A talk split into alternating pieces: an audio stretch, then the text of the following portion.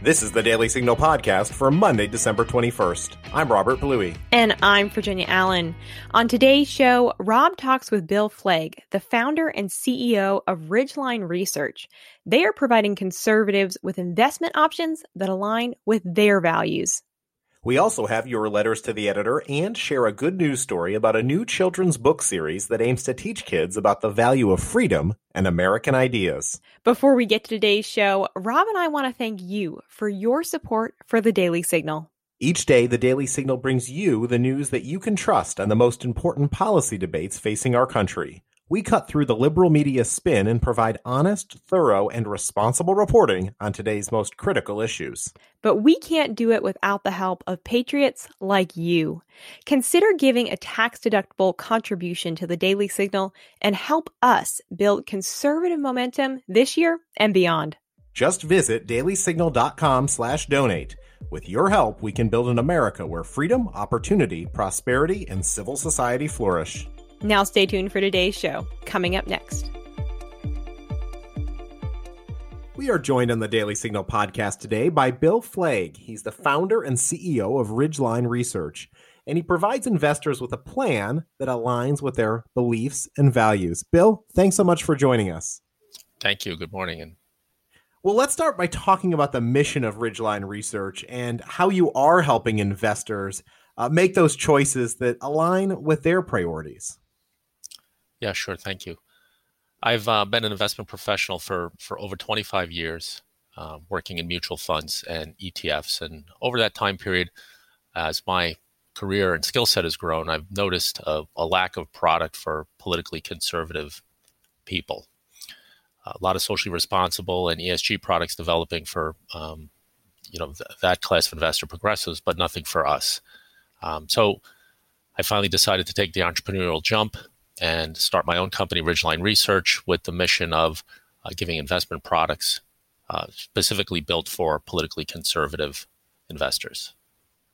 So let's break that down into a little bit more detail. Um, there are obviously conservatives out there who might be unknowingly supporting causes uh, that don't align with their values. Uh, for instance, I, I might be one of them in terms of my investments in, in certain mutual funds or, or index funds. Can you walk our audience through some of the ways that uh, that that might happen uh, in in ways that we might not realize? Yes, that's uh, that's exactly the case. There's uh, this awareness that I'm trying to raise in addition to the advocacy. Anybody who's invested in a, an index or a passively managed mutual fund or ETF, exchange traded fund, uh, that fund itself is investing in most likely the 500 or 1,000 largest U.S. corporations. So, on your behalf, essentially, those funds are investing in, uh, you know, some of the poster childs of um, liberal companies these days: Facebook, Twitter, the conservative media, New York Times, um, all the major uh, media networks. So, without knowing it, your money is being invested in those companies. And with that awareness, um, which I'm trying to raise, I think investors, once they learn that, don't like it and are looking for alternatives, which I'm trying to provide. Well, I think you're right. you're absolutely right. If we could just pause for a moment and and talk about index funds and ETFs, uh, just just a, a, primer for our audience that might not be as familiar. Can you explain uh, what those terms mean uh, to to the lay investor? Sure, I'll do my best. Uh, so a mutual fund is it's essentially a uh, investment product where everybody invests their money into the same mutual fund. There's a professional management team um, who actively manage it or follow an index. And an exchange traded fund is just a, a more recent uh, twist on a mutual fund where it trades on an exchange uh, all day long, like a stock. So, mutual fund you can only invest in at the end of the day uh, ETF you can buy any time of the day, like a stock. And you're most likely going to see these types of products in your, you know, your retirement account or your 401k, uh, some type of long-term investment. So, can you talk about some of the principles that, that guide your work at Ridgeline Research, and also uh, how you do it in practice? Yeah, certainly. There's, you know, several issues that we're, you know, that we're trying to focus on, and and right now on our, our website, if you go there, you can see 20 companies um, that we are boycotting or we will not invest in. It is a balancing act if we didn't invest in every company that has a liberal agenda or supports a liberal agenda, if you will, there really wouldn't be too many companies uh, left to invest in. You know, that's how far uh, the industry has uh, shifted to the left. So we're just picking the the worst offenders, uh, which we're which we're boycotting, and we're trying to balance performance. So we still want to behave like an S&P 500 index or a large cap mutual fund. You would expect it to behave, and put the advocacy in where we are at avoiding or boycotting companies you know that support the liberal agenda. So it's a balance between performance and advocacy. It's not 100% ideologically pure where we will only invest in, you know, the most conservative companies. It's a balance. And and in looking at uh, at your website, and we'll provide a link to to all of our listeners uh, so they can get more more information about this. The the, the boycott, which you mentioned, in, involves companies, some of whom you've already mentioned, like Facebook, as well as others like Walt Disney, AT and T, Nike. Can you explain what's the decision making process as to why you are boycotting them? Yes, we are trying to find representatives in each in each industry or sector of the economy. We don't want to just you know boycott companies that are in technology, um, which you know a lot of the names most readily come to mind there. Some of the issues that we are you know trying to focus on um, are you know companies that are you know hostile to conservative values or, or proudly proudly liberal. Um, you know the liberal media, as I mentioned earlier, uh, companies that disproportionately give to liberal candidates or liberal causes. Um, we're sensitive to the Second Amendment um, and suppression of religious freedom. Well, Bill, the trend seems to suggest that more and more companies are taking political stands, either because their leadership uh, insists that they do, or there's public pressure to do so. As somebody who's been involved in this world for for a long time, like yourself, uh, why do you think that it's been so it's ratcheted up so much of late? And uh, and do you see that changing now that maybe we're past the presidential election of of 2020 or is this just going to accelerate into the future? Well i think the conservative uh, in, investors and conservatives in general are it's not a phrase i've coined obviously but the silent majority you know i don't think we really wear our political beliefs on our sleeve and i think we've become more quiet uh, as as as time's gone by, and I think the companies are you know able to pander to the left, if you will, um, without feeling that there's any consequence to it. There's some companies, you know, Starbucks, for instance, you know, they're proudly liberal. If they don't, if they lose market share of customers because of it, that's that's fine. That's part of their business strategy. The the companies that are worst are the ones who are pandering, um, you know, to the left uh, I call it, you know, greenwashing, and it's actually there's some hypocrisy there because they're not even delivering what they they say they're delivering to the left, um, but they are kind of counting on the fact that conservatives will just, you know, grin, grin and bear it. So you have something called the American Conservative Values ETF. It's a New York Stock Exchange ticker is ACVF. Tell us more about it and how somebody goes uh, if, if they're listening to this today and they're they're motivated to take action. Uh, what's the next step? The um, ACVF can be purchased in, in any um, brokerage account. So anybody out there who is a self-directed investor and may have an account at you know E Trade, uh, Ameritrade, Charles Schwab, they can just go into that account um, and and buy it like they would a stock. Um, anybody who's using a professional money manager would you know have to have that conversation and and say this is a product that they're interested in. And you mentioned earlier, and I think this is this is probably important because um, investors, uh, even though they might be conservative, they also want to make sure they're having a, a, good return on their investments. So, what are some of the steps that you take to ensure that even though you're excluding some of these liberal-oriented companies, that they're still able to have strong performance?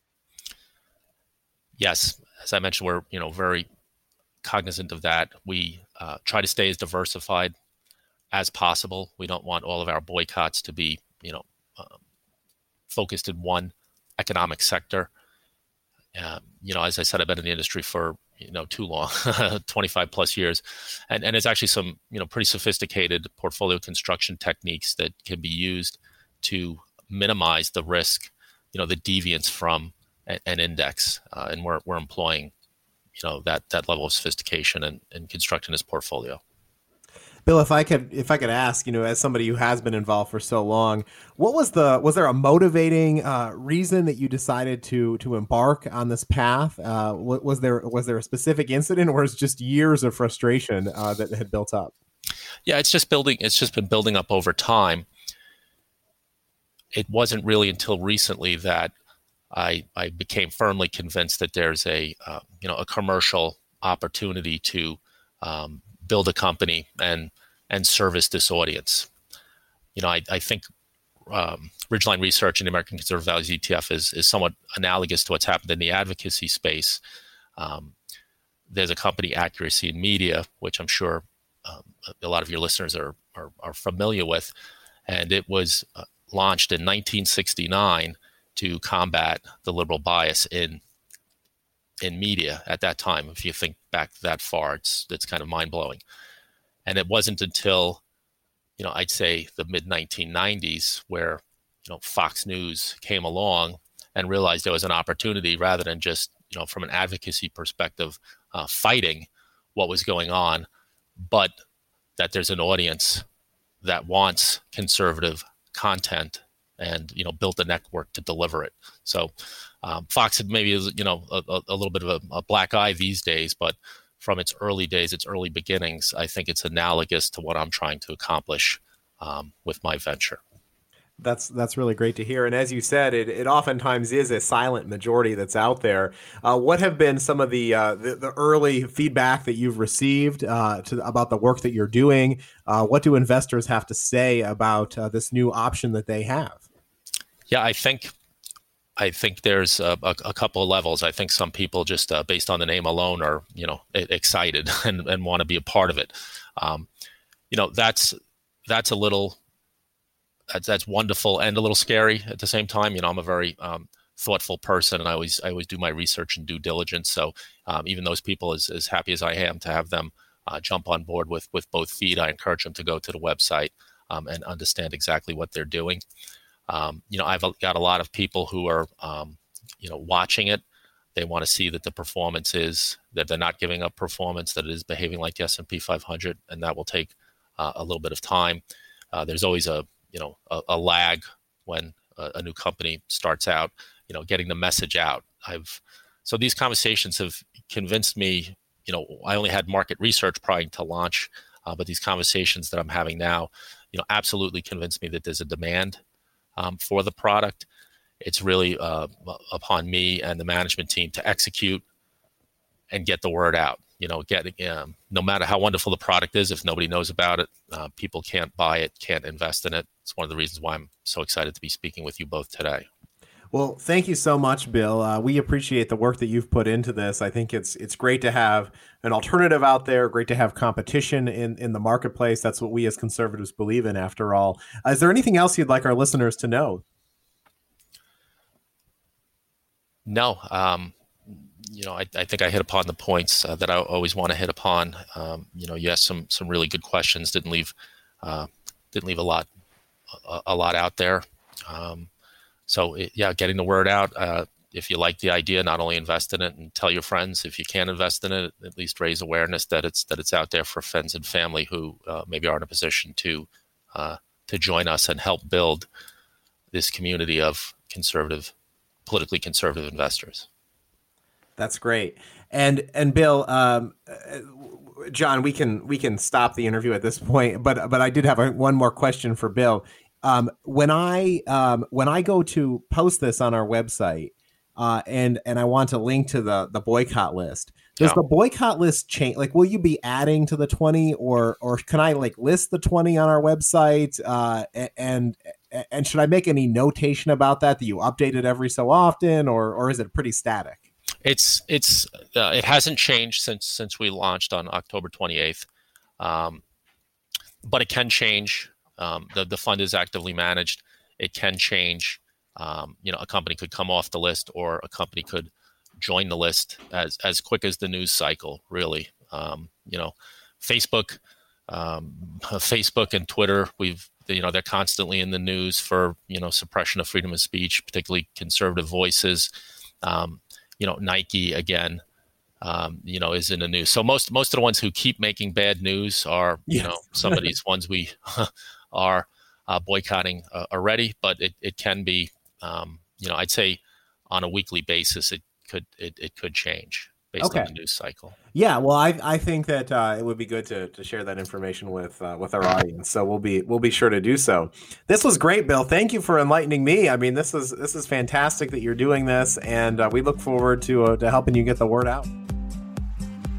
This is Virginia Allen, host of the Daily Signal podcast. I don't know about you, but YouTube is certainly one of my guilty pleasures. I really enjoy watching short videos on a variety of topics, so I'm always looking for videos that are actually educational and beneficial to me in some way.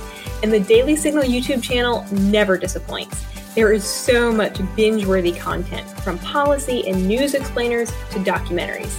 If you're not driving, go ahead and pull out your phone and subscribe to the Daily Signal YouTube channel so you can be in the know on the issues you care about most. You can also search for the channel by going to youtube.com slash daily signal. Thanks for sending us your letters to the editor. Each Monday, we feature our favorites on this show. Virginia, who's up first? We recently received a couple new five star reviews on Apple Podcasts. One listener writes Honest Source. I am so grateful for this podcast. It is awesome to be able to have a place to go to get honest and current information. And InGov writes Very timely, great explanations of the most pressing issues facing the country today. Virginia, we sure do appreciate those five star reviews. And if you're listening, please take a moment to do one yourself. And in response to Jarrett Stepman's piece, despite being closed, San Diego schools descend into wokeness, Yak writes to us This is beyond outrageous. How in the world do rabid liberal officials get away with pushing their skewed perspectives, reverse racism, and false values onto the citizens who are paying the lawful portion of their salaries. Your letter could be featured on next week's show, so send us an email at letters at dailysignal.com.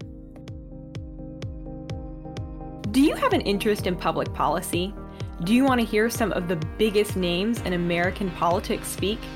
Every day, the Heritage Foundation hosts webinars called Heritage Events Live. Webinar topics range from ethics during the COVID 19 pandemic to the CARES Act and the economy. These webinars are free and open to the public. To find the latest webinars and register, visit heritage.org/events. Virginia, you have a good news story to share with us on this Monday. Over to you. Thanks so much, Rob. Christmas is just around the corner, and if you're still looking for the perfect gift for your niece, nephew, child, or grandchild, then you're going to want to check out Buck the Chuck children's book series. Lynn Yelton and her husband Jeff wrote and illustrated the clever book series to explain the concept of freedom to children.